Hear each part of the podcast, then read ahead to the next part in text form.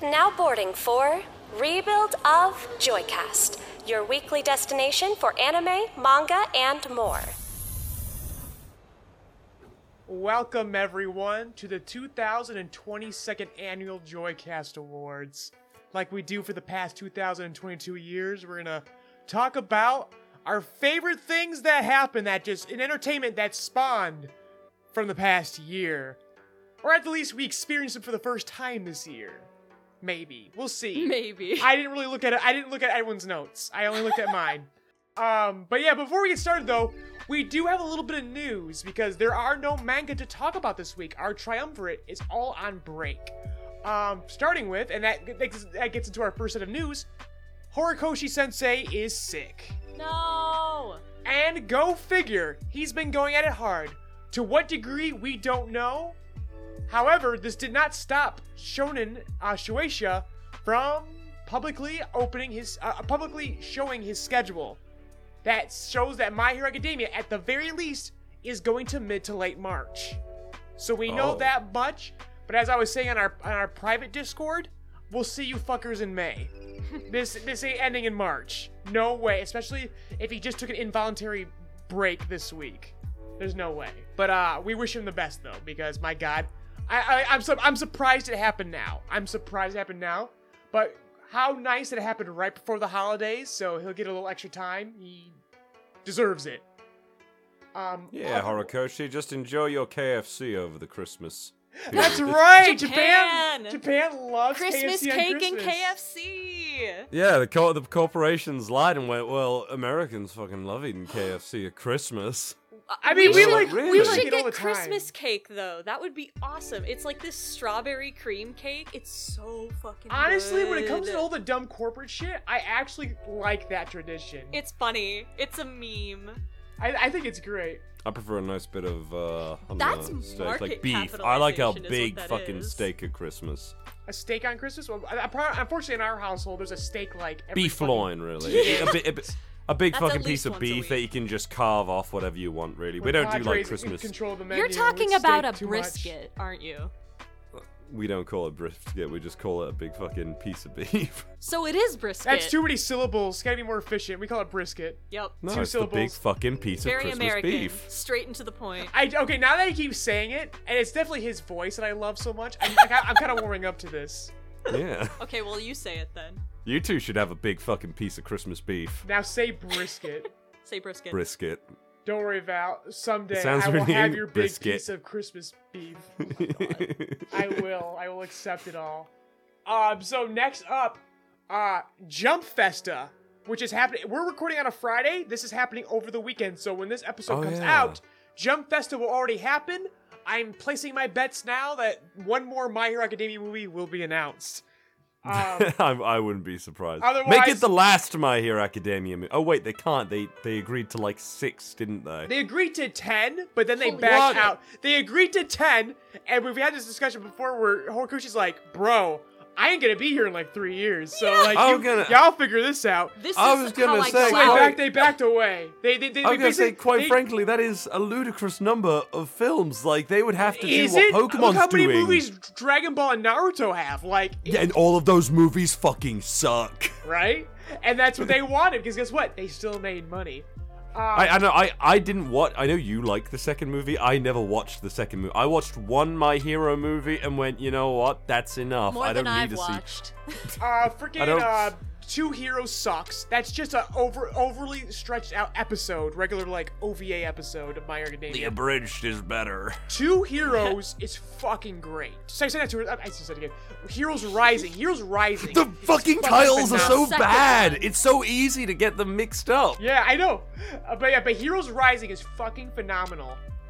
World Heroes Mission is okay, but the animation is so baller. Like it's cinematic fucking Mm-hmm. animation. That's why it gets to stay. So what do we get next? Uh, you we we've had this speculation before where we think it's gonna be it's gonna come out for like the ending of My Hero. Like it's gonna be My Hero graduation or My Hero summer vacation. Like it's gonna be something like that. Do you think It's gonna be a make fancy- a My movie? Hero, the Nope. musical. They, That would be a like, good "Well, thing.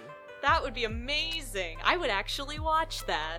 I would They go, go One Piece film red. that. Was so fucking successful. Why don't we do our own musical anime movie? They would never.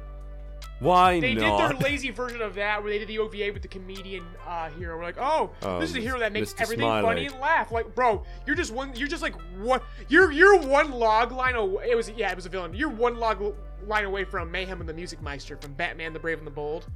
You also watch that. It's fucking incredible.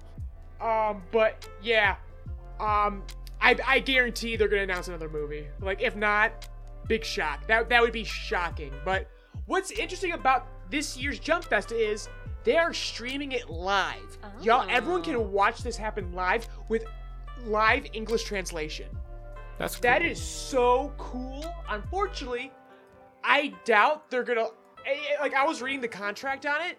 You can't like react to this on YouTube, which is like Boo.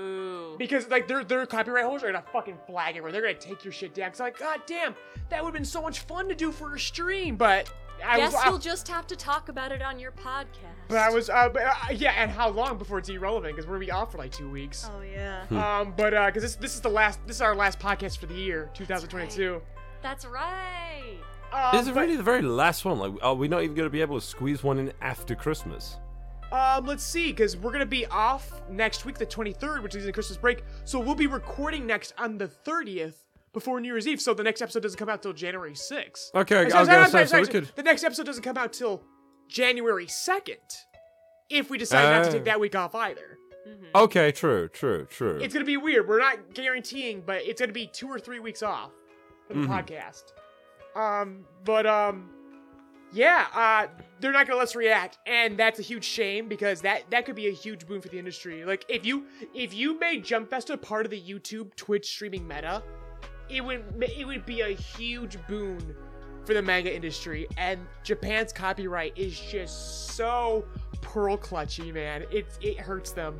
It's such a shame. It's such a shame because that would It's that cannibalizing it- itself. It, would be that would be a fun event, annual event. Like because now because um E3 is basically done. We have Summer Game Fest. Oh, for real? Otherwise- Wait, this is news Oh, to me. When I mean, E3's happen? been dying for years, Oh. and this year they just didn't Yeah. bother.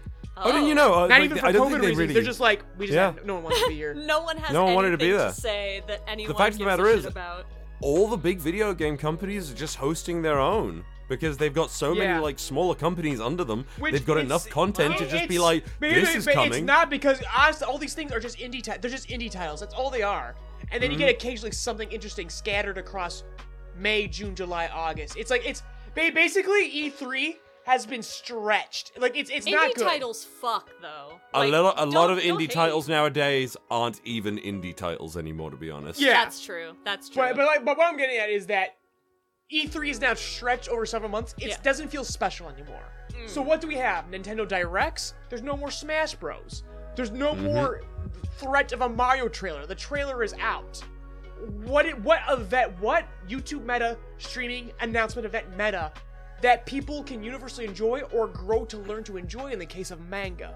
Because right now, what I, I we, we've had this discussion before where One Piece's reputation has been harmed in the West, but these new Zoomer YouTubers are bringing One Piece back to the mainstream. Kids like One Piece because YouTubers are talking about it.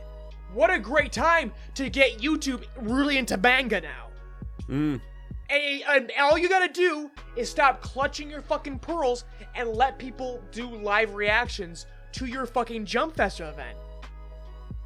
Like it'd be fun. It would be. It would be great. It would be really great. But they're gonna miss out. But I think in time, it'll take maybe about thirty years. and I think Japan will catch up to us. Like we need. We need the Great. old. We need the the old people need to die. But by that point, there might not be enough people in Japan to run it. So Japan might just sink into I'll the tell ocean. you what's in gonna 30 happen years. because here's here's the state of the job market in Japan. It's getting easier, as I understand it, to immigrate because they don't have enough young people to backfill when these like ancient dudes thing. finally die or saying- retire. It's e- getting easier to immigrate. It's still fucking No, no, hard. no. Hang on, though. Hang on. Let me It let me still finish. Let me fucking finish. Let me finish. So I think what's going to happen that's actually going to change the industry, rather than Japan's uh, youth coming in and like taking the industry by storm with their cool new ideas, I think they're going to bring in like foreign influences. Like I think they're gonna Oh, start absolutely. having Oh, immigrants absolutely. really impact their business practices. But they gotta get conservative leadership the fuck out right now. We need we need Attack on Titan You know out of the fucking zeitgeist. like it's so conservative conservative over there that it's like one of two countries in the world where by law when a woman gets married she must take her husband's last name they recently shot down a law on this that would have changed it they were like mm, no like it's but crazy yeah, like but there, there's a like this is what I'm for once I'm gonna recommend Trash Taste podcast because these guys can tell you the immigrant experience in Japan, or even Hmm. better, my personal favorite, my favorite YouTube channels abroad in Japan. He'll tell you what Oh, it's I like. watched that one. You, you'll he'll tell you what it is like being a quote unquote foreigner Mhm. in Japan. Gaijin. It fucking sucks. It's actually really On, on the topic though of immigration in Japan, it is pr- it is absolutely needed, but I understand why Japan is very fucking touchy with its culture because people will come to the country and they won't respect their culture. And No, as no, we no, know, they it- like no, it- it- it's true. No, yeah, that, that's absolutely fucking true.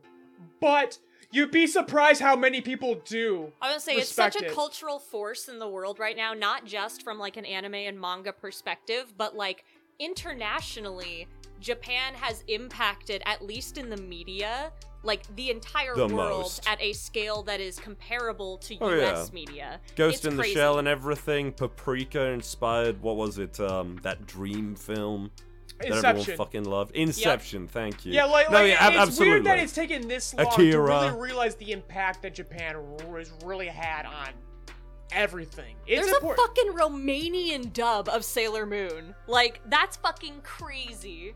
So anyway, um, what do we have news-wise otherwise? We got a little off no, topic there. yeah, we really did. But um, next though is uh, the Pokemon anime. This morning I woke up and got the, the update. Yeah. Uh, so I the, kept here's hearing Satoshi. I'm like, Yeah. he's watching some Pokemon updates. So, Pokemon Company has now finally announced that in a, I'm this is this surprises me in 11 episodes. I thought it was gonna be done this week. Mm-hmm. They're gonna do 11 more episodes, and then Full-ass Ash is done. It's Ash's fucking swan song arc, All right, I gotta watch. and it's done. I'm- and they're I'm making a happy new for the boy. Scarlet, Scarlet and Violet anime with new protagonists. Yes. I'm oh my god, do you surprised think there's they'll use only any two of the game protagonists? Because protagonists? I will cry if they don't. No, No, they're, they're, they're, mean, they're using they'll completely be new, characters. new be original characters characters. Okay, but do you think they'll run into? I would assume so. I hope They- so. That's the thing. Though. They, they haven't shown. Shit. That's the thing. They haven't shown shit. All it was was a still promo image for that. Uh huh. Uh huh. So like so so they have not announced the studio. Like for me, the fact that they're giving 11 more episodes to the current arc, Mm-hmm. that is a hail mary pass.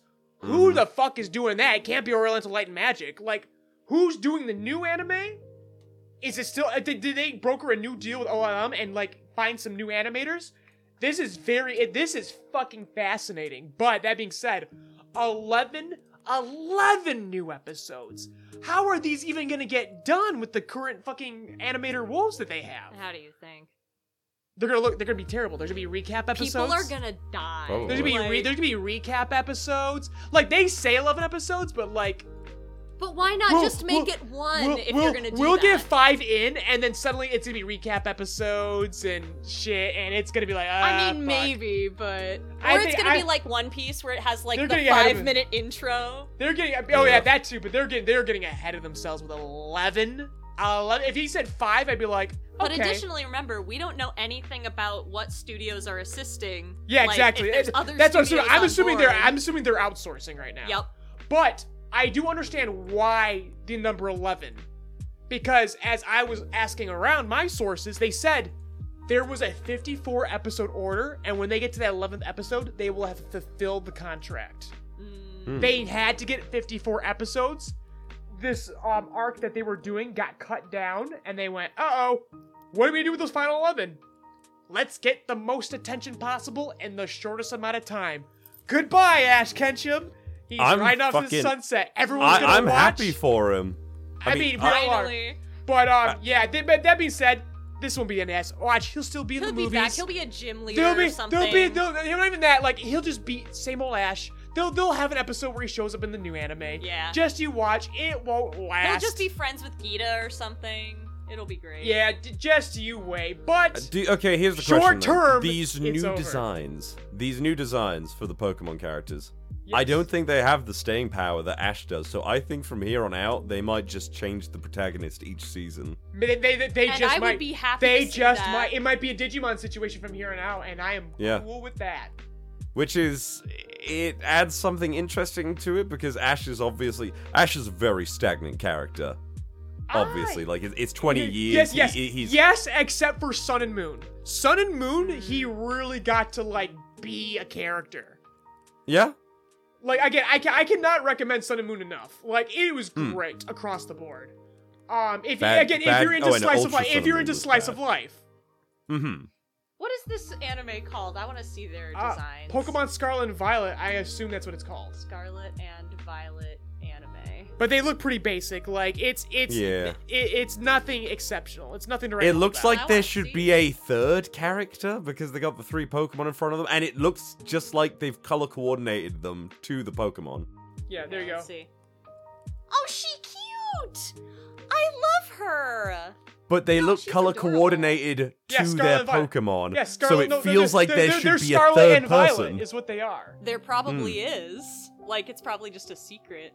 But yeah, that still image is all we have. You can look up on Twitter, listeners. And the discourse is people are whining like, "Oh man, Ash is going." Like, bro, you mother, you were the same. Y'all were the same motherfuckers when they did that promo anime trailer for Black and White 2, and y'all went, "Man, this is what the anime should be now. Get a new protagonist, get more adult. It's never gonna get more adult. I'm sorry, but Pokemon anime is for children. Like, When did wait wait wait wait wait wait, wait wait when what's this about black and white being more adult? What? Black and White 2 had this trailer that to the discourse like, oh wow, it's darker and more adult. I'm like, I mean, it's more adult relatively to the original Pokemon anime at the time.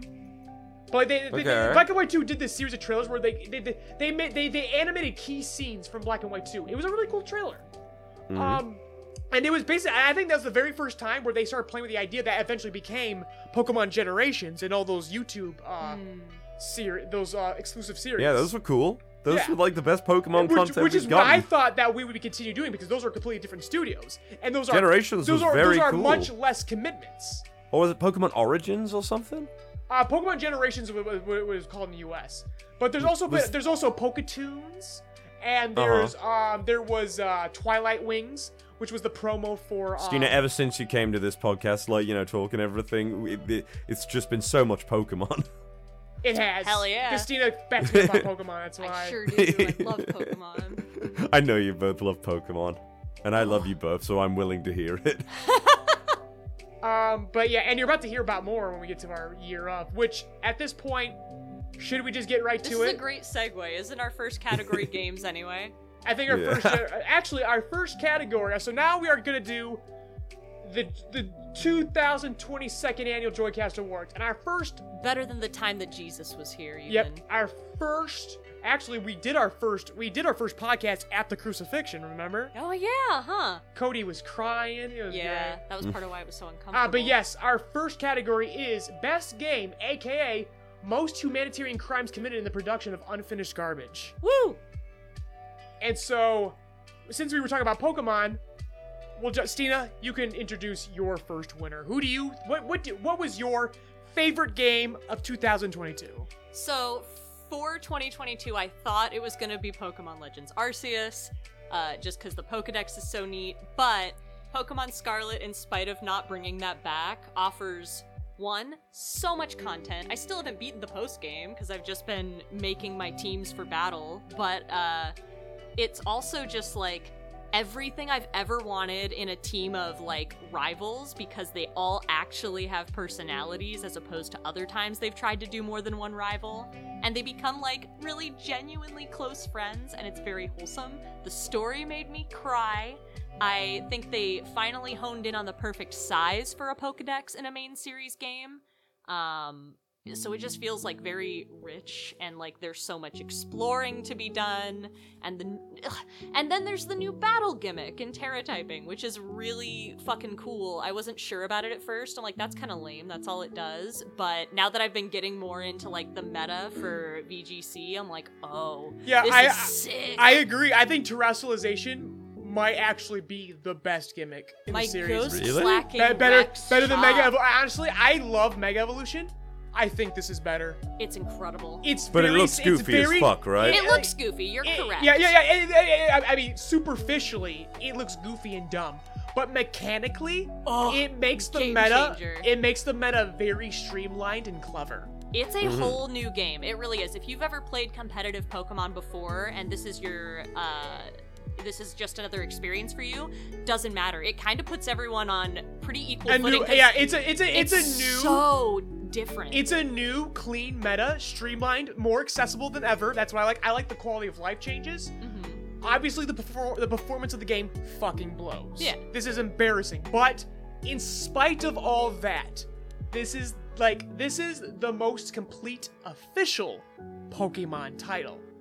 My winner, most fun. my winner for my favorite game of 2022 is Pokemon Radical Red, a ROM hack of Pokemon Fire Red that was in quotations completed this year. Um, and so what is this? Like I said, it's a ROM hack of Pokemon Fire Red. So I can't tell you where to get it, folks, legally, but that's what Google's for. It's not difficult to acquire. That being said, it is a very challenging game. This is a game that is curated to every Pokemon fan. It, it is high. It is the most complete, streamlined, challenging, and customizable classic Pokemon experience. You you make the game as hard or as easy as you want it to be. You can randomize it. You can nuzlocke it. You can do whatever you want. It's the traditional Fire Red. It is a basically a boss rush. Trainers are uh almost like that's one of the things that's so great about Pokemon Scarlet. They made trainers basically obsolete, except if you want to be rewarded with cool items. Pokemon Radical Red was the pioneer of this, where they went, we're gonna make trainers like obsolete until the end game. Until then, it's just gym leaders and bosses, and they are exceptionally difficult. Every Pokemon through Gen 8 and every strategy and gimmick up to then is accessible here. Play the way you want, but be prepared to get your ass whooped the farther you climb. It is such a fucking fun experience. I nuzlocke the fuck out of it. I'll second that, but I will not nuzlocke it on on the grounds that I would cry. Yeah, it's frustrating. it's frustrating. It really is. But, But, like, I love oh, and I love seeing the sprites for the newer Pokemon in the fucking like uh radical red style. I just Yep, love that. It is. style. It is the last argument to bring the series back to its 2D roots, because otherwise, Scarlet and Violet, in a good way, are killing that idea. This is the first time, like, basically, like, Legends Arceus was a tease. Mm. Scarlet and Violet, sh- there's like no going back now. there's no going back to classic games now. Like they Mm. finally figured three. They say Sonic had a rough transition to 3D. No, it was Pokemon, and for the very Yes. first time, this if they can get the performance issues fucking fixed, Pokemon is definitely definitely now an open world 3D game. They found it. They Oh, figured, absolutely. They figured it. They out. took three passes at figuring it out because they also in Sword and Shield were playing with that shit. Yeah, now but they I just but, need but I to had to fire give it to their Rat. entire game studio and hire a different team.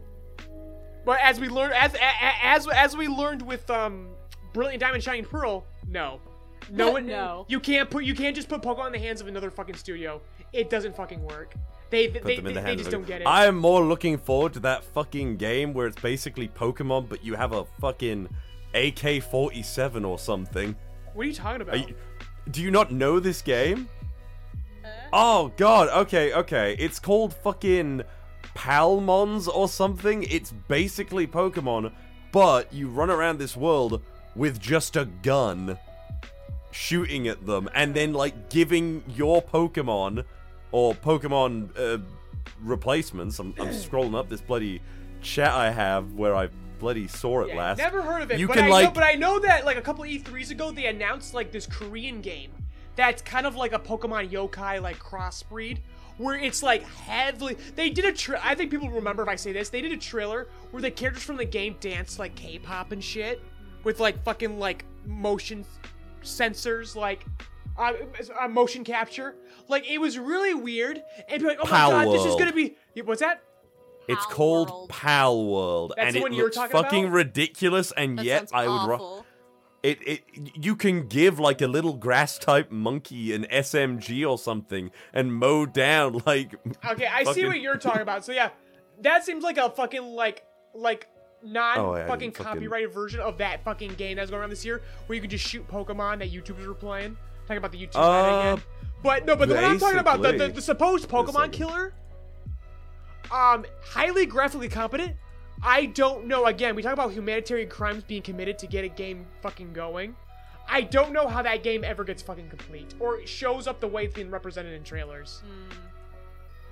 But Pal World, yeah, I, I see what you're talking about. But I, Yeah, I'm sorry, but fucking there will, there will never be. If Digimon can't do it, no one can ever kill Pokemon. It's too big. I don't know. Digimon Digimon has too niche uh, an appeal to its design A- philosophies. a- a- and you think that these copycats are gonna do any better? What was that other one? There was a there was a there was another Pokemon fucking killer that came out on Steam like last year that just never quite grabbed. it's like people. Nexomon or something. It was weird.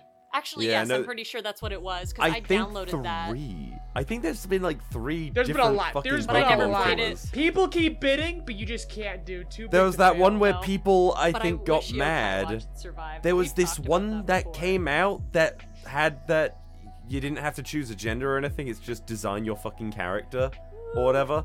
And it doesn't matter, and people were bitching about not being a boy or a girl in it for no reason. It's like, Eat my ass. uh, shut the whatever. fuck up. It doesn't fucking matter. If anything, in a video game, that would be like better. To just Right? design the the character. It's a video whatever the fuck game. you It's almost as if the body we're arguing over is just code, right? Like, Yeah. But Exactly. Val, let's finally get away from Pokemon. What Yeah. was your favorite game of the year? Elden Ring. Duh. Yeah, but there which- were other games that I like. I barely played any games this year, but I and I cannot. Yeah. No, I same- thought same- about it same really here. hard, and because I'm such a contrarian, I tried to justify why it shouldn't be my game of the year, really. But I, I, I couldn't justify it. Elden Ring is, as you said the other week, the truest realization of the Dark Souls gameplay. It's, It's probably like one of the few, if, if not the only game that actually fucking mattered this year. Let's be It honest. is a sprawling open world that actually respects your fucking time by allowing fast travel off the very get go. It is intuitive and actually. When I say respects your time by including fast travel, it is also one of those games where if you had a Steam Deck or something and were playing it on the go, you could totally play that for like 30 minutes on a bus journey and be absolutely peachy with the amount of progress you have made with mini dungeons and like you know just the exploring the environment. You can get a lot done in a short amount of time if you know what you're doing or what you want to do. I think it is the perfect open world game that's ever been released and uh, ubisoft can get fucked. Their open world experience has been shit for like the last 10 years Oh, and yeah. Elden Ring has just kicked ass in every regard. It is also an actual video game. It has cinematic elements, which, as you guys know, I complained about this the other week. I am not into. God of War does not appeal to me. All the more power to you all if you like God of War. I, and I, no, I. I, I talked about that. That bubble, I'm surprised has not burst yet. Yeah, it. I. I just want games now. I don't want to be forced to watch like an hour-long goddamn cutscene. It wasn't good when Hideo Kojima do, did it with Metal. Gear Solid 4, and it's not that good when God of War does it. And I also really don't want a fucking walk-around game where the game forces me for like 15 minutes to walk and listen to a character exposit dialogue to me, to me or try to be funny. 100%. I totally agree, but but tell me why you liked Elden Ring a little more. So, it's a great open world experience. What does that look like to you? Well, he just said it was very pick up and play. And Yeah, yeah. It replayability. is extremely pick up and play. You can just basically get on there, look around, say, I want to go there, see what's around, and you can either get absolutely destroyed by what you encounter and like learn from it and just carry on because there's no real consequence to losing except oh you lose the ability to level up with what you collect and everything so you can really like just go in there and figure things out on the fly I have also been playing Dark Souls since day one. Not mm-hmm. day one, because that's Demon Souls. I played Dark Souls when it first came out. I didn't play Demon Souls because it was a PS3 exclusive, and I absolutely loved it. It is more of that, essentially. And So I actually the- love the world building and lore and everything. I I'm a sucker for that kind of stuff. It sounds like it scratches the itch, like that those of us that are gonna wait the rest of our lives for the next uh, Elder Rings series game or Elder Scrolls rather. Uh, I think it so. sounds like it scratches that itch because, like, you know, we're never getting anything past Skyrim. Let's just face it. I saw. um, did you see that Starfield game? No. That's like uh, the new uh, Bethesda thing going on. Um, honestly, I really think this game has just shown how archaic people's like fucking mindsets towards these open world games actually are now. So you're saying it's like kind of revolutionary? It kind of is, and yet it is at the same time simplistic in what it does. It just Oh, yeah. hits everything without being too overly complicated. Are there a couple issues Back with like basics it- is always better, in my opinion. like they want to introduce all these intricate little features that are so new and innovative, but all they do Mm-hmm. is make everyone's life harder. Fuck you. Give me the basics. Let there was only play. one thing I could actively like criticize Elden Ring about, and is and it Huh. was that it was kind of hard to follow side quests all the way through because originally it wouldn't tell you where NPCs were in the world. If you walked past an area and just didn't notice them though, it would tell you on your map, "Oh, your friend is here and it's the next part of, you know, whatever you're doing for them. So check that place out and find them." But at the start, it was like, I wonder where this guy is because I want to carry on that quest, and I'd have to actively look online to do it. And I mm-hmm. hate looking online for things, but it is Right. absolutely the best game of the year, in my opinion, and deserved its spot this year at the Game Awards. I was genuinely nice. glad. I thought God of War was going to win it because Yeah, I mean, I, we do all, find we, all, that. we all thought so too, so it was very nice that it did. Yeah, I was surprised last year when The Last of Us 2 won. I genuinely wanted Ghost of Tsushima to win because that game blew my fucking socks off. Yep, the right one won. But um, Hmm. so best movie, aka best content that's mercifully under three hours. And Belle and I have both got the same one that almost kind of taunts that three-hour mark. Like, Mm-hmm. I think we, was, we we did a whole episode of the uh the podcast dedicated to it, the Batman. Yeah. The Batman, it was freaking sick. I actually I- forgot I watched it when we were talking about it. Because it was so it was so early this year. That's why. Right, it was March, wasn't it? It was February, dude. It was a was Valentine's Day flick. I think I saw it in March though. Maybe, but um, I think I saw it in March because the cinema was Maybe it was early when I went to March. it. but it feels like February. But man, I We have different we have different release schedules in all fairness. I didn't want to give it to a fucking superhero flick, but goddamn, this was the best genre film this year. It was really It was. good. Like I I don't have it as my best film of the year, but there's fantastic arguments for it. Like it I can't deny it was very very good. It's Robert a good, Pattinson It's a good genre shaking film. me to my core. Yes, Robert Pattinson doing fucking homework, Pe- Mhm. showing the mainstream fuckers why fucking Twilight was ages ago. Like this Yep. guy's had. I'm not just a pretty boy. I'm then a pretty boy who has edge, you know? Like with God. fucking acting shot. It, it was it was so good. Um, but I do want to give a honorable mention to RRR, which I still haven't Uh-uh. watched and really need to before Bollywood the end of flick the that year. took people by storm. It's on Netflix. Oh my gosh, that was also just a good. Like, Bat the Batman is a good film. RRR is a good fucking time. Another long ass film. That that one could trim a half hour. It really could. yeah. But um, oh my, RRR is so fucking great. I'll say my honorable mention is probably One Piece Film Red, just by process of elimination, with it being the only other film I saw in cinema that Not came good out enough. this Just because you didn't see enough films. Film Red is not that good. I'm sorry. I was saying, it's As you film know, that you I saw enjoyed for the first time this year. Certainly, you saw other movies for the first time that maybe didn't come out this year that were better. Oh, oh, oh! So it doesn't have to be something that came out this year. No, just something you consumed You for the first, the first time this year. fuck the rules. Yep. Oh, Because jeez. just because I can't allow Film Red to be in your honorable mentions. Uh, jeez, I don't know. That's a good question. Oh, if- uh, The Sleepers. What's the sleepers? Tell us. Sleepers is about a couple of boys who get put into a uh, juvie, essentially, after they steal a man's hot dog cart. Being little rambunctious rascals, they drop it down a subway tunnel and it, like, puts a man in a coma or kills him, I think. and they get brutally molested by the prison guards. One of them played by uh, uh, what's it what's it called? Footloose himself. Kevin, Kevin Bacon. Bacon. Yeah. What the um, fuck? Yeah, Kevin Bacon rapes boys in that film.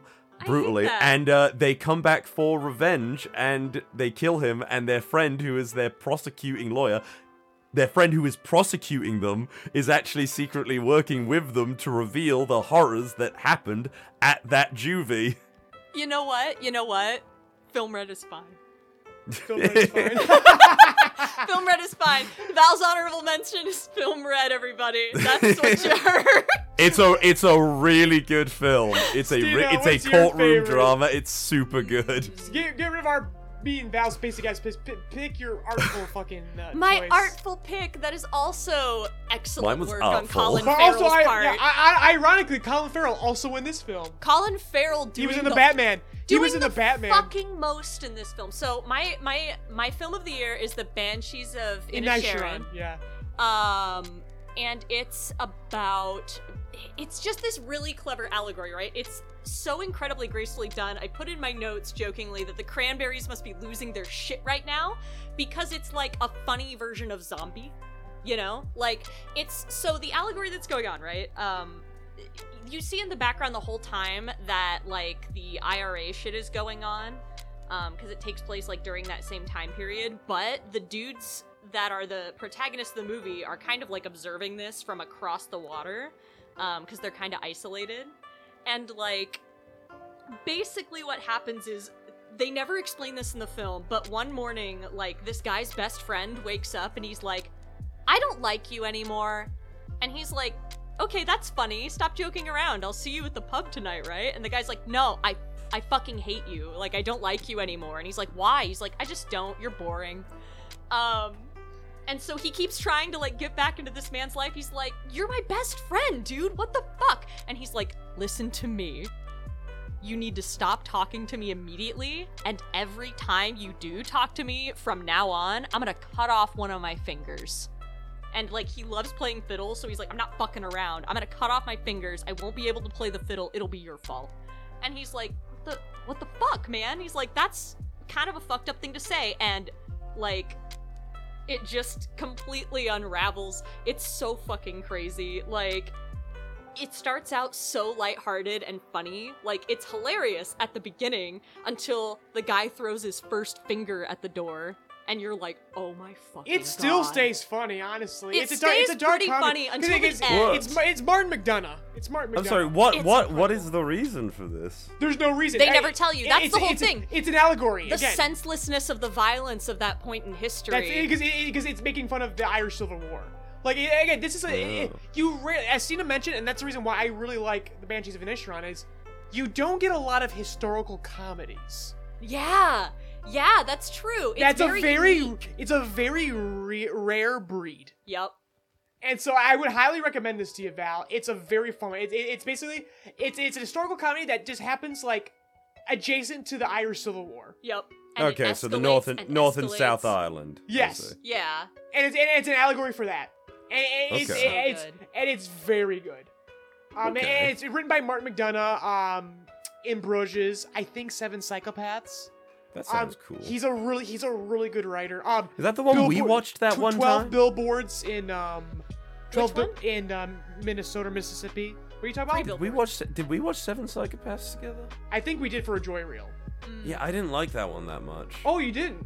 I, Well, this- I wasn't. this I wasn't as into. This is still radically different, but it's still Okay. using Colin Farrell and. Love Colin Farrell. Yeah, no, Colin Farrell's cool.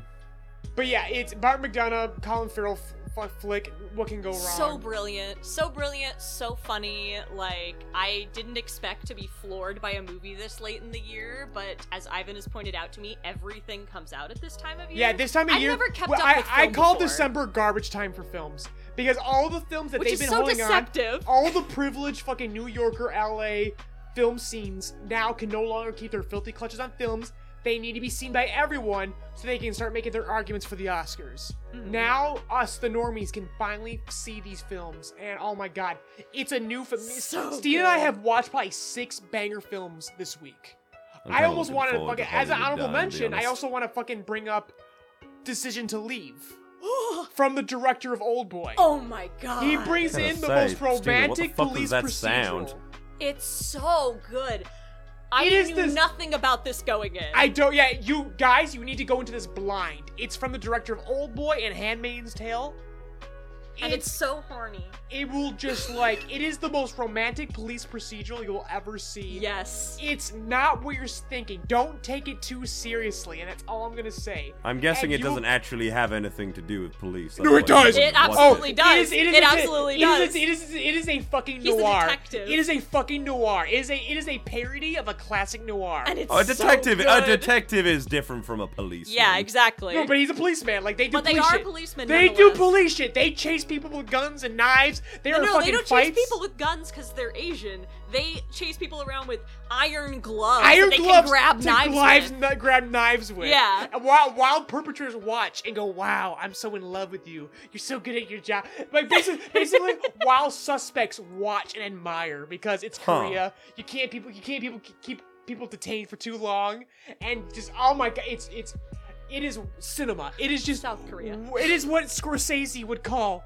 cinema. Yup.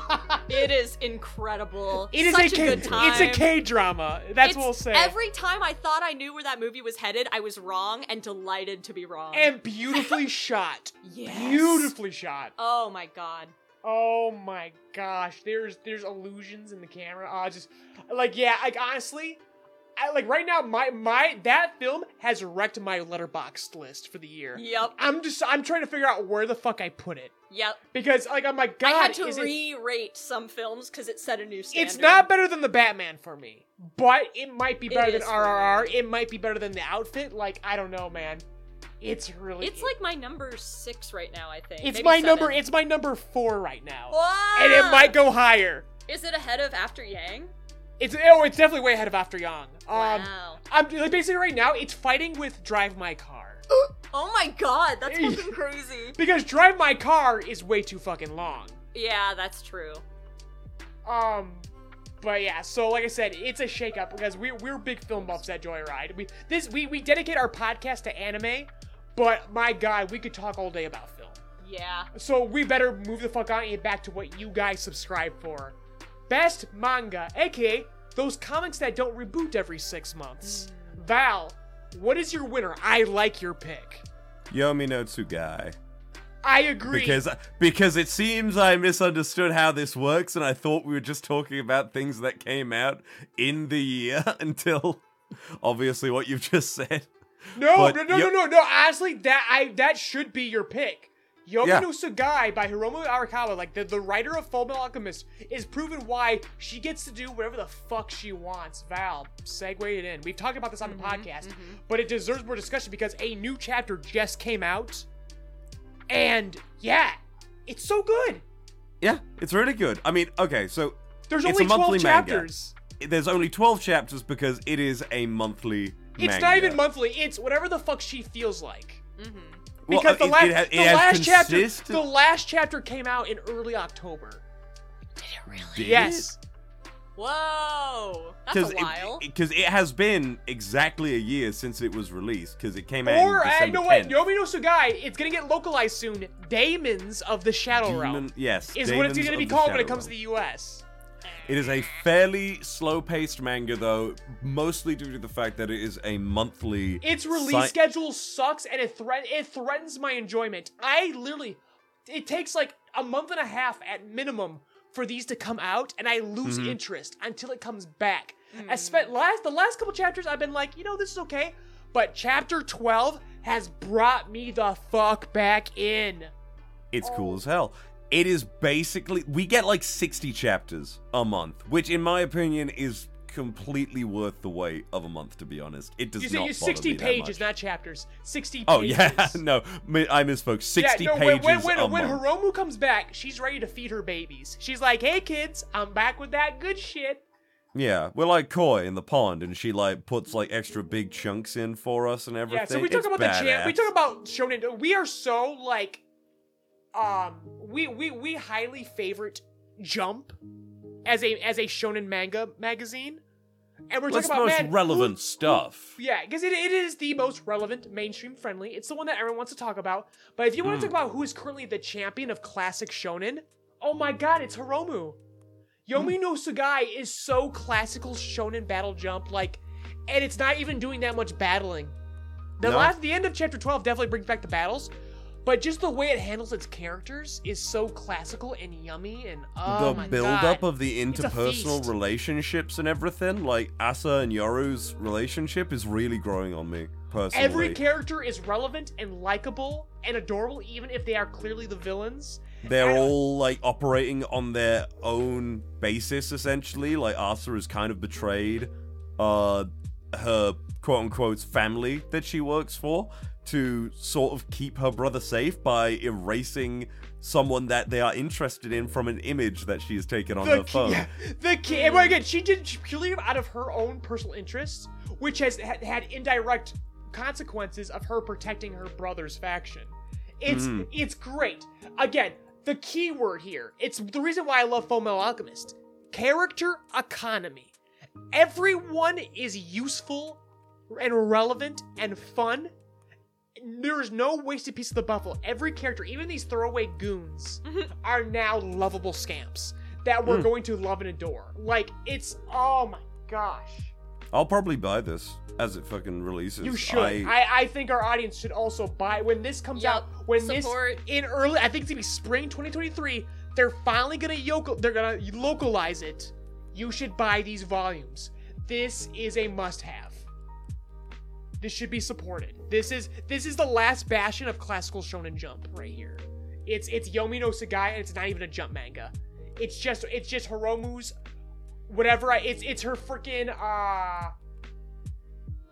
God, my I I'm I, I If you're about to say today. magnum opus, I disagree. No, it's not magnum opus. It's no, it's, no, it's no, the that's exact Full Metal opposite. Alchemist. It's it's it's not it's not it's not a magnum opus. no, no, opus. no, no. It's her, She's got more ahead of her. vanity. Like, it's her vanity piece. We're talking about It's her vanity piece. yeah, yeah. This is her vanity manga. This is her flexing because she can do whatever they want. She releases it whatever the fuck she wants. When it comes out, it's always amazing. Yeah. So, how many things has she written? Full Metal Alchemist, Stray Dog, Shanghai, Yoma Kikai, uh, Raiden 18, Soten no Komori, Hero Tales, which is a lesser known work of hers, to be honest, uh, b- between 2006 and 2010, around the same time she Yeah, was doing Full Metal Alchemist. she's been she around. branches off. She branches off a lot, Steena. She'll be like working on something and then it'll be like, oh, here's Which is another thing why- that I'm Yeah, she'll doing chase her new- I'll stand by it then. Yeah, I don't think she's reached her peak. Yeah, that, that that's the reason why Nomi Tsugai comes out whenever the fuck it comes out because she just chases she has her the rainbow. leisure. Yeah. She she mean, she because because it doesn't matter. Money is not an object to her because Full Metal Alchemist. She's set Mm-hmm. for life. She does whatever she wants. And currently, as of December, she wanted to do another Yomi no Tsugai, and I- and, I- we- and we feast because of it. Uh, I, I would actually say as well, uh, Silver Spoon is actually super good. It's about a young boy going Yep, to going to a farm farming school. Yep, yep. it- I didn't uh, realize. I school. love that show. So Yeah. Oh, you didn't realize it was her? No, I didn't. Not at all. Oh, but fair I also didn't read the manga. I only watched the anime. Did you watch or read Full Metal Alchemist? What?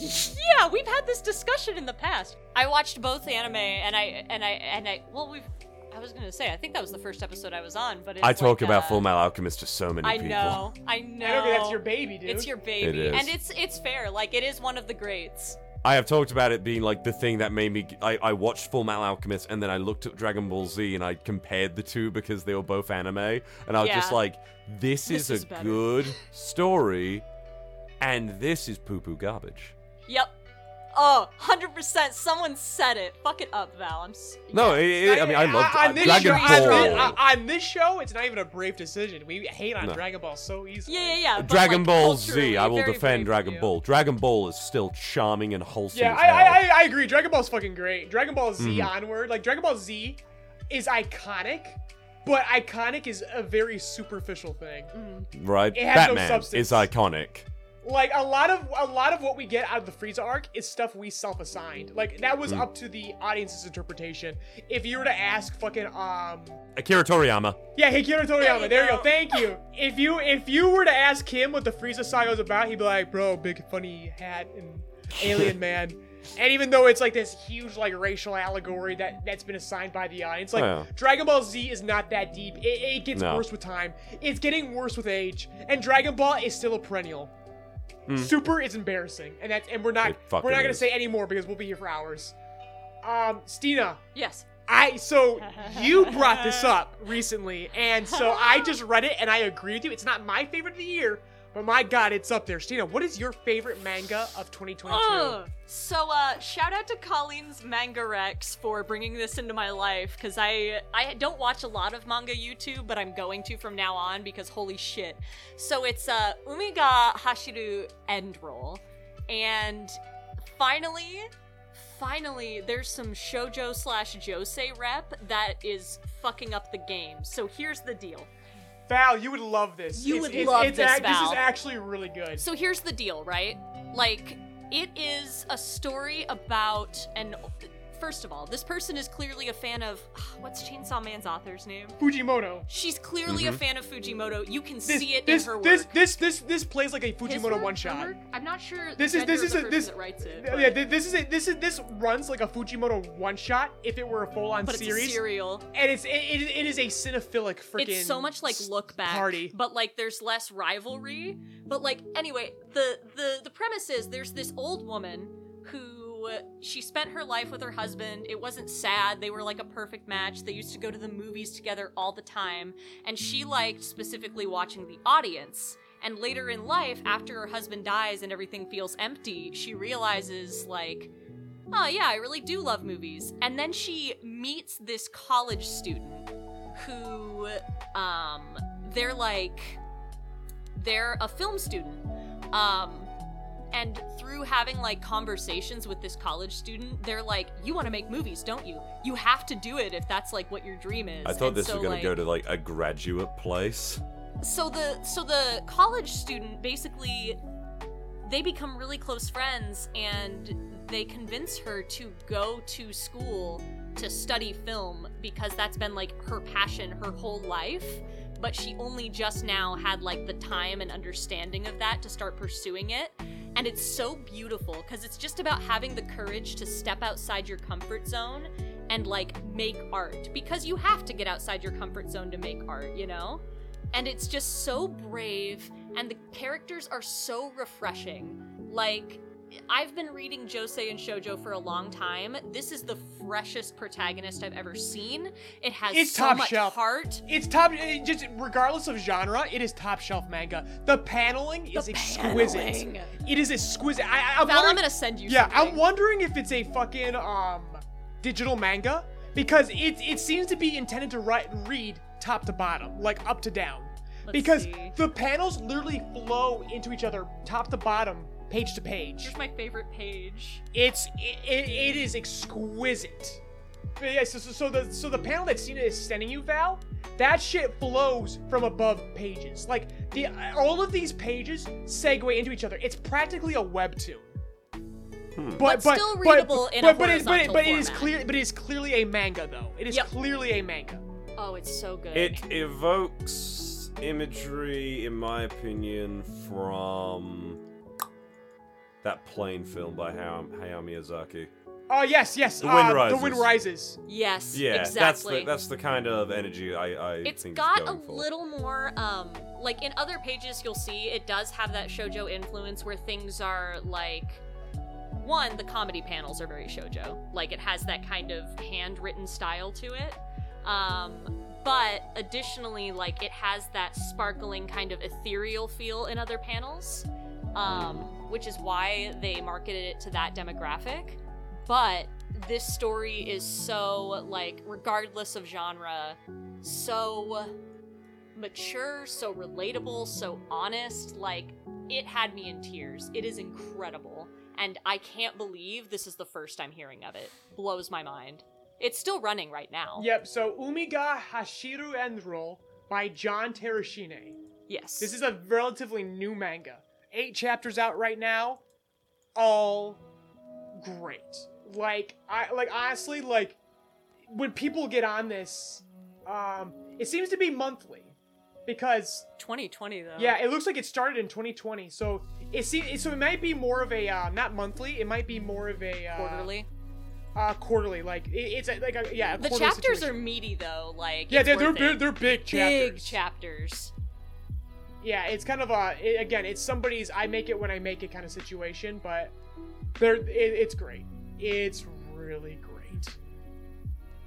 And so, for my manga of the year, I'm giving to Doctor Stone chapter 233. I, I was very contentious. I was like I was like racking my head to the like the evening last night about who I was gonna give this to, and I gotta give it to Doctor Stone because it ended this year, and I discussed how it was very rush out the gate. It was unfortunate. It was a big bummer, but overall, Doctor Stone was one of the most innovative um, shonen manga ever conceived.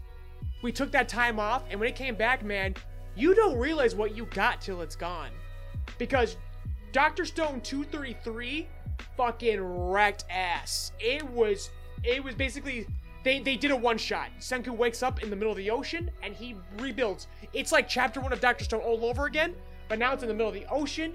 He rebuilds, he finds his allies, they build a fucking society on the ocean and they move forward. It's a, it's basically a fun little epilogue to the overall series.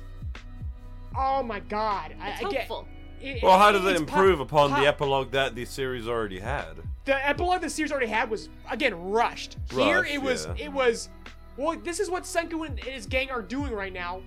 Society is still being real. He, he- nothing is ever going to be perfect again, but but Senku is still going on adventures, and you're seeing one such adventure, and it's Hmm. really fun. It's fan servicey at the same time, um, but it's just innovative. It is innovative battle shonen positive sci-fi. Like you don't get shit like this outside The Martian. That's a book and a movie starring um, Matt Damon that you should I was all about to say watch. David Bowie. I, I, I was No. thinking about the man who fell to Earth. Yeah, that, that- you yeah read that too. But um, highly influential of Doctor Stone actually, ironically. Um, but yeah, Doctor Stone chapter two thirty three. Um, I, I believe it's been attached to the final manga volume that has either come out or is coming out within the next couple months. Um, again, it's just like all like the, the manga that came out that was supposed to replace Doctor Stone has already been canceled. Like you could tell that Sh- that Shueisha was really, really regretting their decision to rush Doctor Stone out because my God, they were begging for more when that fucking one shot came out. Because that that one shot also sets out the possibility of more one shots or even maybe another spin off. Because Shueisha is so desperate right now, they go, oh my god, Doctor Stone was actually really good. We shouldn't have canceled it. we shouldn't have rushed it out the fucking door. We should have gave it another year. I still think come it was on Boichi leaving, to be honest, to work on something else. It wasn't because Boichi's not. Boichi's just doing his. He's he's like Hiromu. He does whatever the fuck he wants, and he wasn't begging to leave. He was doing just fine with Doctor Stone. So like it was being it was being rushed out the door because there was a lot of shiny new manga that Shueisha wanted tested, and it didn't work out. It happens, man. It fucking happens. So don't be surprised I if wish you it see would happen So do not be shocked if you see a Doctor Stone spin-off come in the next couple of years. Hmm. I'm surprised Ruri Dragon isn't on one of your lists. Uh, Ruri Dragon, I needed some more time with it. Five chapters wasn't enough for me to fall in love with it. I like oh yeah, it only it was only around for five chapters. I thought It was at only around for like five 10. chapters. If it comes back, if it's a huge if at this point, because I'm not hearing shit anymore. The last thing I heard about Ruri Dragon was the manga volumes sold fucking hotcakes. Like Yeah, it was really phenomenal. It people love it. But the most interesting thing is the label on the manga volumes is Jump Plus. It might be moving to Jump Plus, which could only be a good move. That could Hmm. only be a great move for it. I I pray it comes back because it was very good. How are we Um, feeling about anime? How are we feeling about anime, aka those cartoons with Deku in them? Yeah. Val, you and I have a universal agreement. you have my second place pick. So you you you bring it up, Val. Ranking of Kings, of course, Woo! because when it was coming out last year, me and Ivan Osama were ranking! hyping. We were hyping it up like last year and early on As this year. should. When it ended, it was definitely the best thing to come out this year that I watched. And I didn't watch a lot this year. I think I watched Cyberpunk uh, Edge Runners recently. You still watch a lot of good stuff. maybe a second pick, and I usually like my like like Cyberpunk Edge Runners was good. But Ranking King was my baby. Ranking King year. isn't just the best I- anime this year; it's one of the greatest of all time. I literally called that shit as goat as hell the instant that trailer dropped. Yeah, you, you were heralding it, dude. I saw you retweeting every fucking trailer that came out. It, it just immediately appealed to me, like the fucking cartoony aesthetic. I like the medieval setting and everything. It, it, it just irradiates charm like It's a the characters fucking for me. nuclear core. Great it was character. so good. To recap for the audience who may have been new to this um, podcast, we used to talk about this series all the fucking episode to episode. We Mm-hmm. followed this series. Oh, and Um, it was amazing. Basically, it's about a deaf and mute protagonist who who is considered weak in a world of great kings. In a He's it- it- weak it- as fuck. It's it's set up like a battle shonen. Um, it's a world where the kings and of every kingdom are on a ranking scale, and everyone's competing to be the best king because the best king has the best kingdom. And, and this young character named Bojji, um, inherits a fucking circus. Man, this this is Game of Thrones, the anime, but Mhm. it's very cutesy, well animated. What some of the most daring since Mob Psycho With 100. an edge. Yes, with an edge. Again, it is the Game of Thrones. I mean, it may look like a storybook, but when you keep pulling those pages, man, it starts to get dark.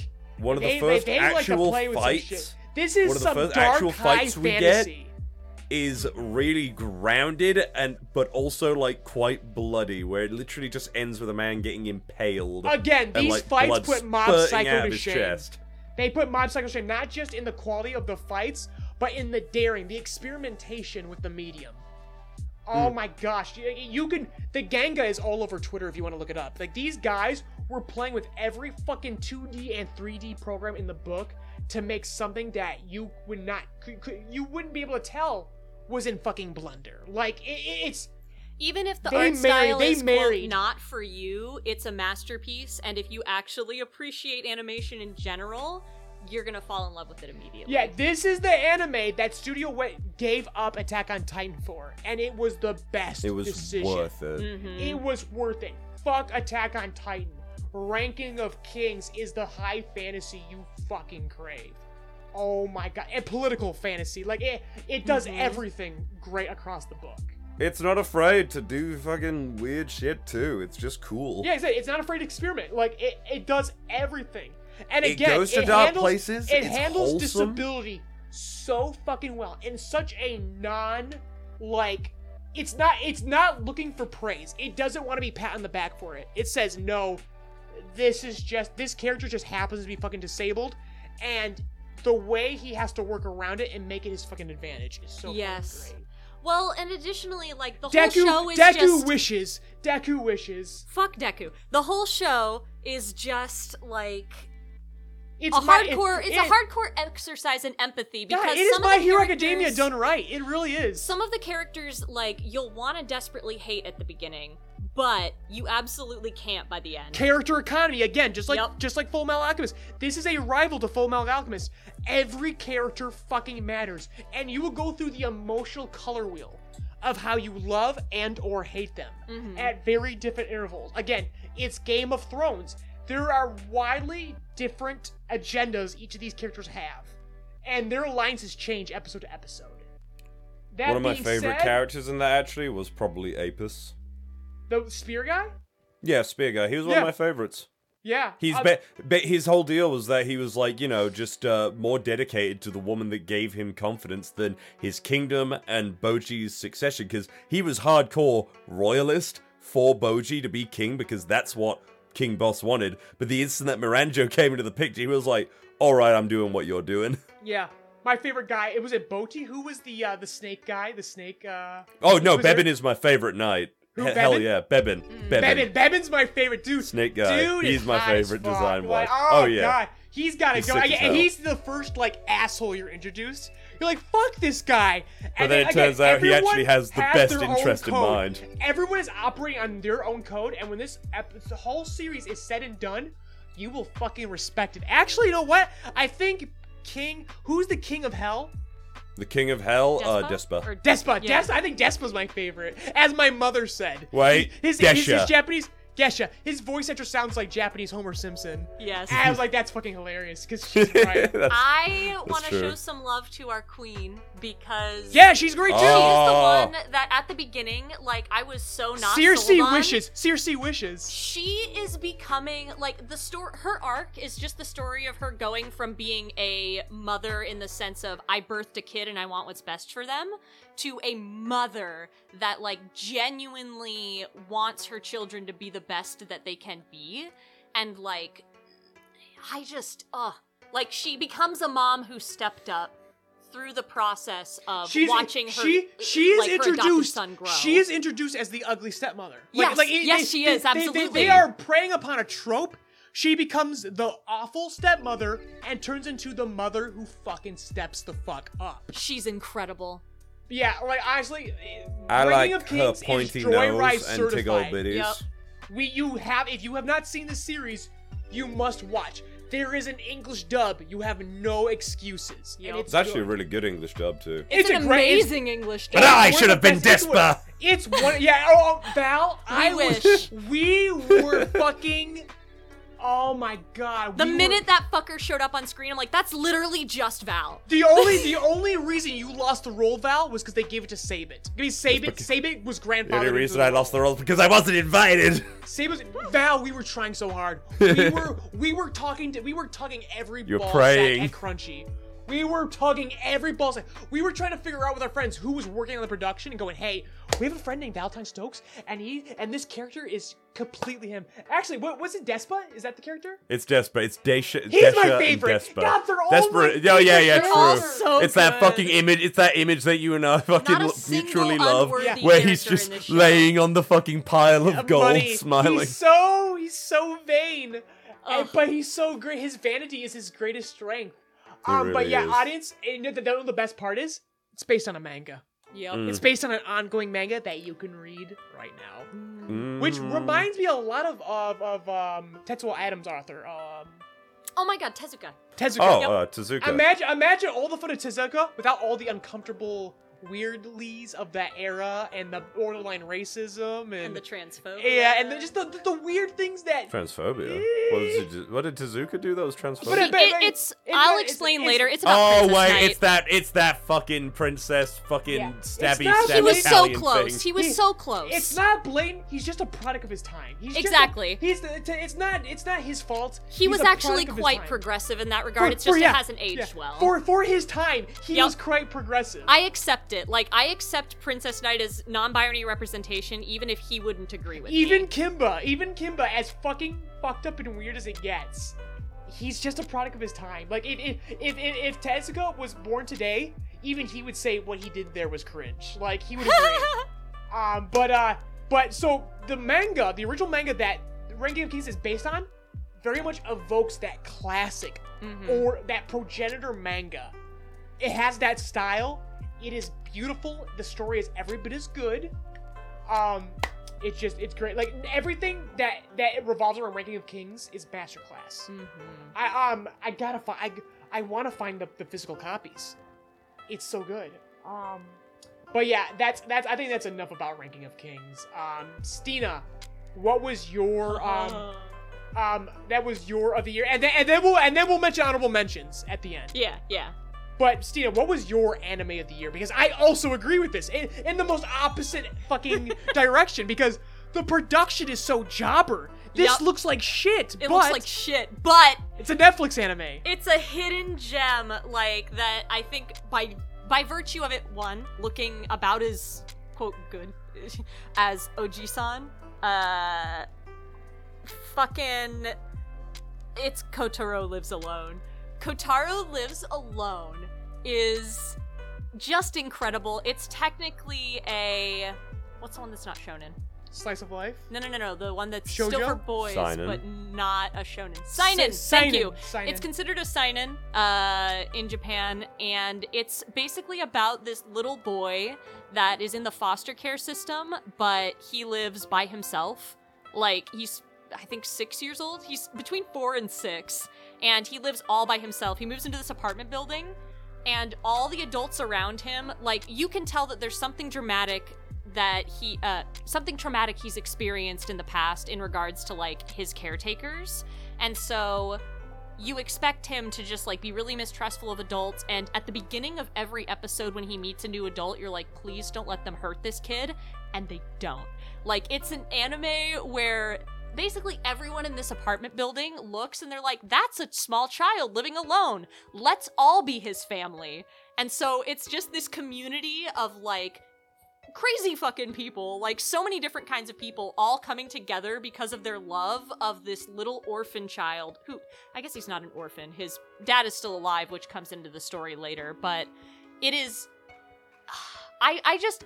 It gave me the warm fuzzies, man. I binged this in one day. Ivan came to visit in May, and we binged it again in like one day. Like it is One morning. It's a quick anime. It's a very quick anime. ten everyone. episodes, Ten episodes on Netflix. addictive as hell, and just a feel good anime. The, very definition of a good Netflix anime. yep. But that's ironically, that's one piece of news I forgot to bring up. Huh? Um, Netflix. Oh yeah, Netflix might be lo- fucking bombed Netflix anime. might be losing its anime. Not necessarily all of them, but a good number because they switched to ads. Yeah. So a lot of anime in Japan is usually produced by, in some part, by NHK, which is their public broadcasting Yeah. system. You are not allowed to put ads on anime. Oh my god. I don't I don't want this to happen to Kotaro. So Netflix is now having so basically um basically the the, the British version I, I I forgot something. Basically I'm not saying this is going to happen. I'm sure these rich fucks will figure it out. But as it currently stands by within the We're next good. couple of months Netflix might lose a lot if not most if not all of its anime. Because the NHK is pissed. Because this is this is a, a blatant infringement of their contract. They, they- Netflix picked up these anime with the explicit contract in, in in the terms and conditions that they could not place ads on them. Yeah. And now they've done this without permission. Mhm. Japan is fucking pissed. well, okay, so good so news. if you're good tired, news. so if you're tired of Netflix ruining anime, you know that's good news for you. good news. Uh it's actually so Kotaro is owned by TV Asahi, which I believe is commercial.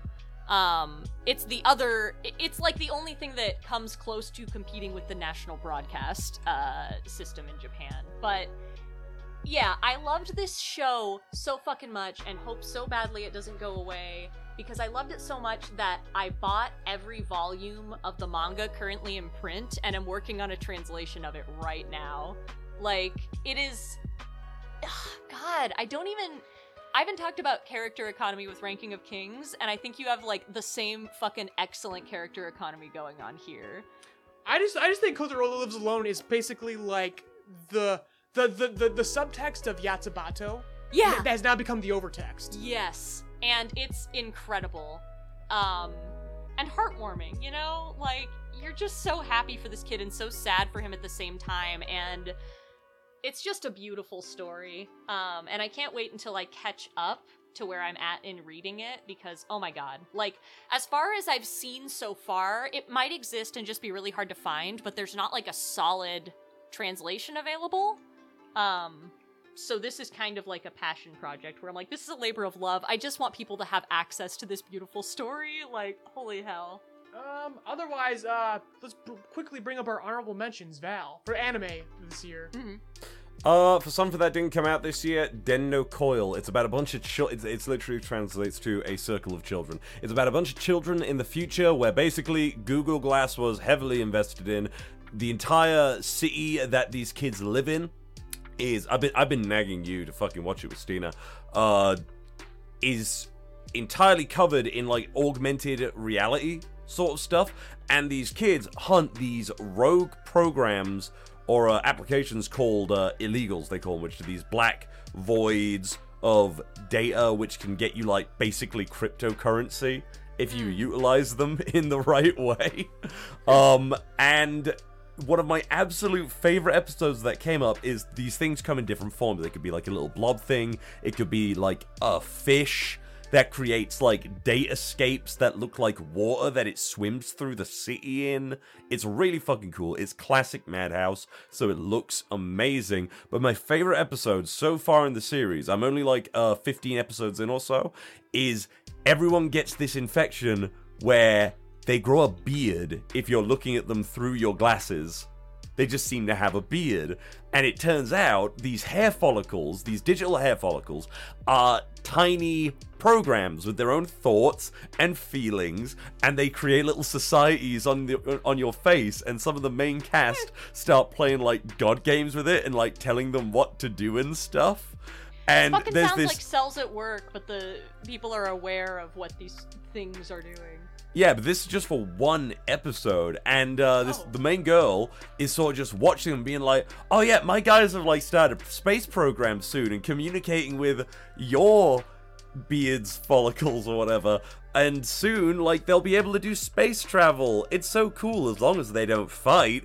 Everything will be a okay, and then suddenly they just see a, a rocket like launch off of her face, and they're like, "Oh wow, they did it!" And it goes all the way around her head, and then to the other side of her face, blowing it up The as most they've started sounding as body they've hair started nuclear war. Bobobo. It's not even about body hair. It's just about these kids running around this reality, augmented reality that they see through their glasses, Hmm. and uh, just doing investigations on these illegal programs that utilize old data spaces and everything.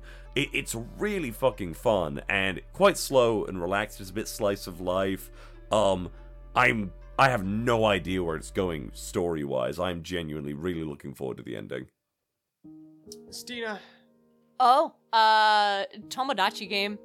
I uh, guilty pleasure of the year. Yes. The funnest weekly watch of the year. It was amazing. Again, I love anime where it's like I in my head, like I love to try and guess what's going to happen next and then I love when they prove me wrong.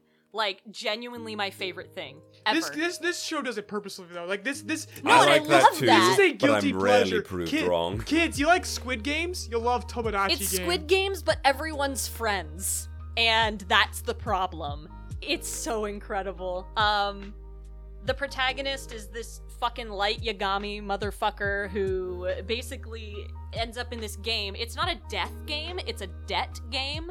Um, and so like they're all one of them is in seriously bad debt, but you have to buy into the Tomodachi game with some money. So one of them has stolen the money for their class trip or something. Um, and then like these five people that used to be so close on the student council end up in this game where your debt is either doubled or eliminated um according to like the results of these really basic like childhood games that they play. And it's just oh it's so fucked but it's so fascinating the manga is also still running for this one so i anticipate we're gonna get another season at some point I in think it, future, it, and it so did very well. The anime did very well. So. good i cannot Even wait. though it was a jobber production, it did very well. So that means and it looks pretty good for a job Yeah, but the fact it's a job that goes, oh wow, lots of money, cheap production. Oh, they're, they're gonna finish this series. I'm until- I- so Until the wheels fall off. Yep, no worries. So I'm gonna keep it moving. Um, my another guilty pleasure, another great weekly watch. Lycoris Recoil. they're not guilty pres- pleasures if they're good damn it like Lycoris Recoil was the most fucking like Top Gun Maverick hear Val 'cause anime of the year. right now. Politically neutered, just balls to the wall action with cute girls and with fun character economy. You just enjoy everyone being there. I I I, I good had a good ass time. I I, I can't uh. It was just fun, man. It was just fun. Um, all, all- even all the surrounding material, like the spin-off manga and uh, Mm. light novel shit, clearly commercial as fuck. But the anime Audience, itself, he's not the anime even talking to you. He is someone's he's passion talking to project. me. yes, Yes. The, but but the anime itself was somebody's passion project. Like you could tell that the creators of this series had a fucking blast. best lesbian anime possibly of the decade One of the best protagonists. Imagine Shigaraki with a Hawaiian shirt. love her If we were actually like doing this at like like an Oscars deal, like the spotlight would come down directly, point at me, and you'd just be looking at me the and you'd be time. sitting there eating your grapes you and come, scowling you come up to the stage. Oh no! It, no it, it would it would be that cat meme where it's like I'm just sat across with my fucking salad or something. All right, so best podcast, aka most fun listening to white dudes talk about pointless shit. Aw, I'm DQ'd. I, obviously, Joycast, right? John- Joycast, duh. Oh, y'all. Joycast. Though I do want to give an honorable mention to these backwards echoes. That's my number one because I'm very conceited. only only one episode came out, but man, it really made an impression. But what would be your It second hits choice? Hard. Um, What's your runner-up for the yeah, choice what's your runner-up, best Cena, for, podcast, for Tina? podcast? Oh, obviously, Joycast. Joycast. Hey! Joycast is just so good. I wish the American dude would shut the fuck up, but otherwise, it's really fun. Fucking um. So, and speaking of not getting political, what was Joy Boy's choice for best thing that happened in 2022? Yeah, I Queen saw this The a while ago. Queen Elizabeth. Congratulations! Yeah! We're horrible. We're fucking terrible. But now Val's walking up the stage to slap us. He's slapping both of us. This is his Will Smith moment. Okay, It is. but now the more the most important thing though, the people's choice for the best thing in 2022. In our private Discord, we polled everyone. We said, "Y'all, what did you just fucking love this year?" We gave some very general categories, and then we put a poll on YouTube to ask everyone publicly, "What was the best thing to happen in 2022?" And the audience, by a huge margin, agreed. It was Spy X Family. Mm-hmm. Big surprise, and Which I- is fine. which is fine. It's great. It's a good ass time. It's a people pleaser. maybe my real best choice for best thing in 2022 because I I am all on board for that shit. Like it's amazing. I'm Other- glad it has been received so well because I know Studio Wit were a bit worried after Ranking Kings. Yeah, they're They were like, "Wow, we got "This is bankrupted by Ranking of Kings." They were like, this is probably the last passion project they ever work on, and I'm glad that Spy x Family is doing so well because that leaves room for more Ranking Kings in the oh, future. Oh hell yeah! Yeah, isn't there gonna be like a little mini fucking special? or There is a mini OVA. Yeah, because can't wait. thanks Spy x Family. Spike's family carrying more than one company. Spike's Hell family yeah. is kicking Carrying three ass. companies. Which the best thing that happened to the anime industry. and Joyride Entertainment. I'm frankly glad. I'm frankly glad the it's not a Mappa thing because I am so like over Mappa right now. I think we all are. I think everyone's tired of Mappa, but unfortunately, Mappa. I think even Mappa's tired of itself. Get ready for another schism very soon, Mm, because that's just the natural. That's the. I mean, if there's enough animators to schism from, Thank Like, that- God that's Studio the- IG got its hands on fucking Kaiju number eight. I don't know. Studio even care IG about got that, but- Kaiju number eight with Toho money. Toho Yeah. got bought it and said, "Hey IG, want to not make a sports anime for once?" Oh, that's gonna be great. Oh. Like I am happy for them. I don't care about Kaiju number eight. Maybe I'll like it more in anime form. But yeah, but that's a great segue. The most antici- anticipated thing for next year, Kaiju number eight's coming out in 2024. What's coming out in Oh, really? 2023 that you're excited for, Val? Final Fantasy 16. Honestly, Is it gonna be that this- great? I am usually this excited for Dark Souls games and things like that. There is something about Final Fantasy 16. Yoshi P kicked ass with Final Fantasy 14. His direction has made it one of the best selling MMORPGs ever. It has better player base than World of Warcraft, which is I'm pretty sure is in death throes at this point. I mean, the entirety of Blizzard is in death throes, let's be honest. They've made too many wrong decisions. Yeah. And, And I they're, cannot they're, wait they're feeling for ready for some more.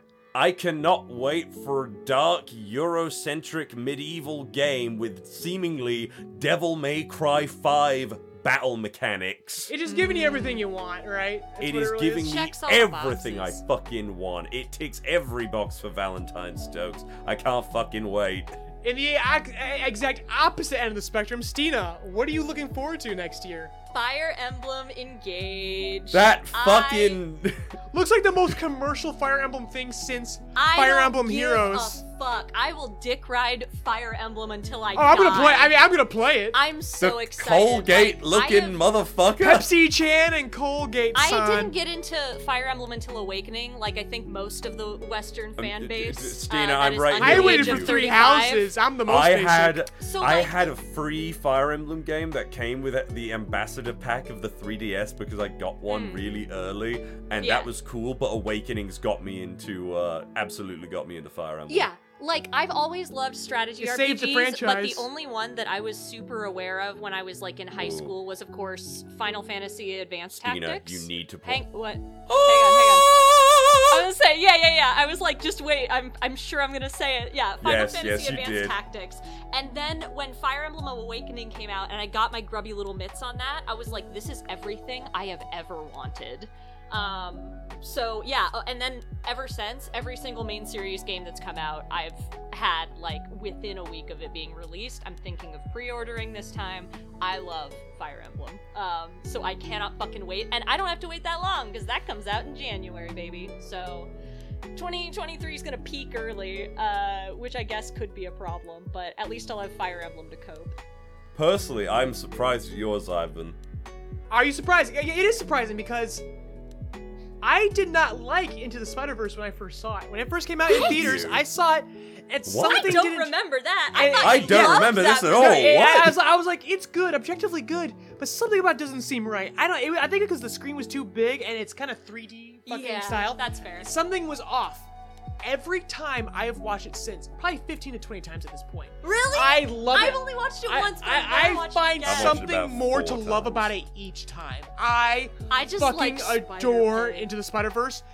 Across the Spider Verse, it's gonna be more of what I fucking love, baby. I didn't think we were gonna get another one. I'm excited. I'm My- so excited. I'm not going to poo poo on your choice. I am kind of like, I wanted specific character sequels.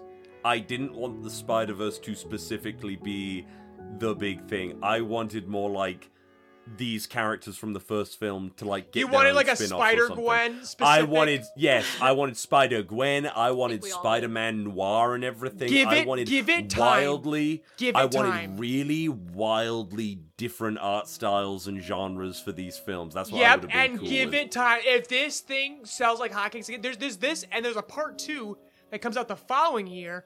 Once they've done that, yeah, this this this, th there- there's they had to divide this film. It's so big apparently. Which, that's, I'm not that's sure the part how I'm not feel excited about. about that. That's the part I'm not excited about. I just I just want more of this. And, and no, but as you said, Val, give it time because they were definitely discussing a Gwen. I'm still gonna see it, believe me, because I also absolutely love Spider Verse. I, I raved grew up about on it when that Spider-Man. shit That This was gives my me superhero as a this kid. gives me everything that I fucking like, man. Down to the fucking score by Daniel Pemberton. Like, oh my god. I used to fight one of my best friends in like preschool uh, in a Spider-Man outfit, and he was dressed as Batman. Damn. That's how much I fucking love Spider-Man. We beat the shit out of each other. Damn, that's true And- commitment. You had to fight and and my preschool and my preschool threatened to kick me and my friend out unless my mom was there to like fucking chaperone us. Damn, the fights were the fights were that hard, dude. yeah. They, they wrote about it in the news. Oh my god. tiny tiny Spider-Man throws bat tiny Batman through a window at local preschool. But yeah, that uh that wraps up the year. mm-hmm. Sure That's does. it. This It is was 2022. certainly the bulk a of, it was certainly It was a a year. I don't Yeah. know if it was better or worse than the last couple. I think it was serviceable. I think it was perfectly fine. It was a great year for me personally. I'm gonna say this was a year, man, where like 2021 was rough. Even going to the beginning of this year was rough. But the huge win for me, man, was just this was a year where I found just a little bit more time to step the fuck back, finally become a fucking human being again, develop some interests, but more importantly, just kind of redevelop and deepen the relationships with my fucking friends.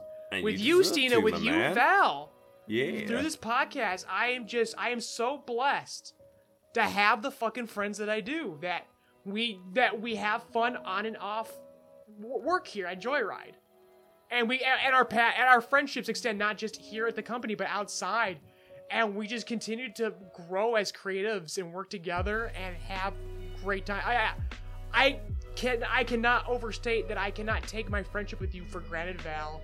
I mean.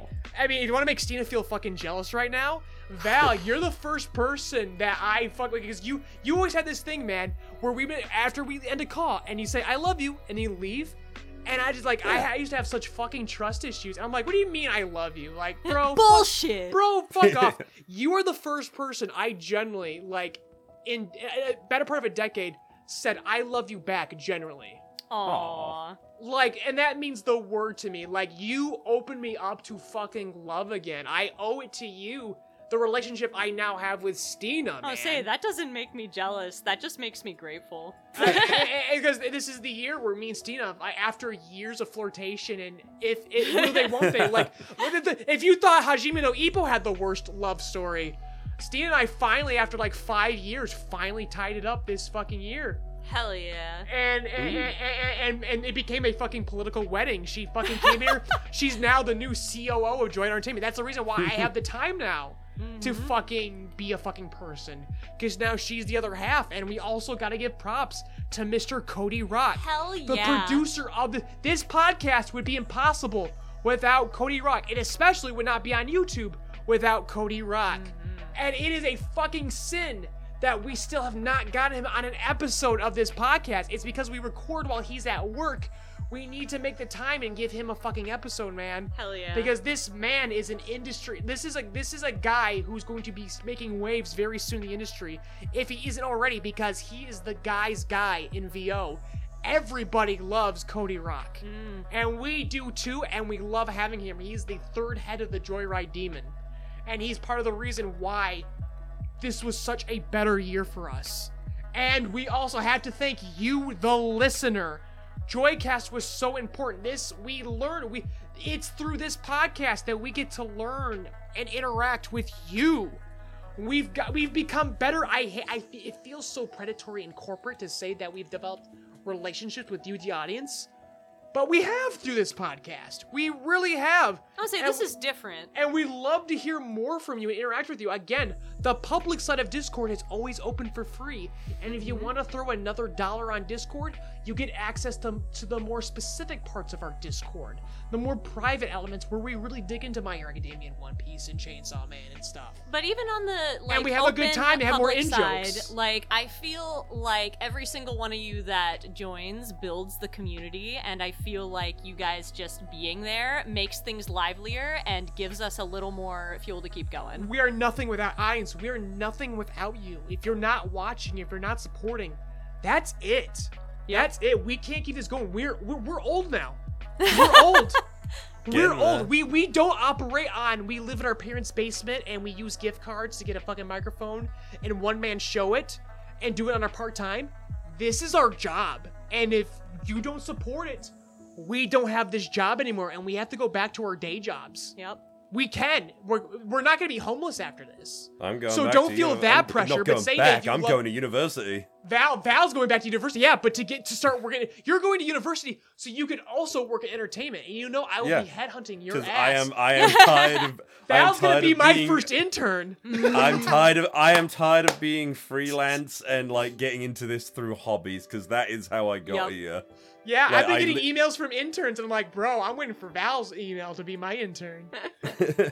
uh, but yes, but Ians, we can't do this without you. We are so fucking grateful to you all. We survived this year. We could have died this year, and you guys fucking latched on to our new strategy, these new podcasts, these new parodies. You said we're, we're, we're building back from the ground up, and you guys are buying into it, and we're here to stay, hopefully. We got to survive another year, but I th- but last year I didn't think we are gonna make it. This year, all the love and hope in the world. I am mm. excited. I cannot wait for you guys to see what we got coming next. Um, any last words from you two? Merry I fucking mean- Christmas, everyone. Merry Christmas. We're going to be back to kick it in the ass again next year. And uh, pretty much ditto what Ivan said. That's thanks to all of you. So, Yeah. uh, yeah, bless. Uh, fucking. Stay safe. Blessed Yule. Bless this Happy mess. Saturnalia. Um, we love y'all. Have the best one. Keep it safe. E- Even if the family situation ain't good, if you got friends, you've got contacts, Yeah. if it's your other fellow Joy Boys, man, rally it the fuck up. I, for the first time this year, I'm going to enjoy the fucking holidays, so you better fucking do it too. Everyone, peace, take care, see you next year. On the train. Choo choo.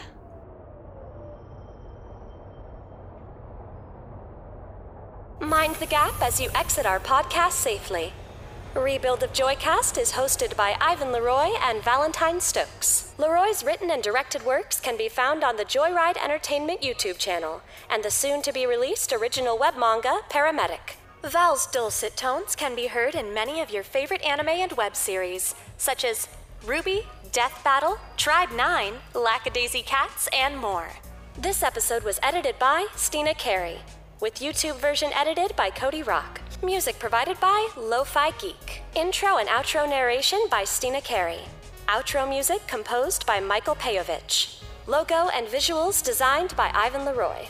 Rebuild of JoyCast is produced by Joyride Entertainment and Rock Voice Productions LLC, and made possible thanks to Patreon donations from generous listeners like you. This month's highest tiered Patreon producers are Mr. Host, Gooner Bear, Mary Bowtie, and Hope D. Cruz. If you would like your name shouted out at the end of each podcast, an invite to our private Discord to interact with fans, cast, and crew, or early access to all of our content, be sure to check out Joyride Entertainment's Patreon. Links provided in the description. Thank you for keeping Joyride's engine burning.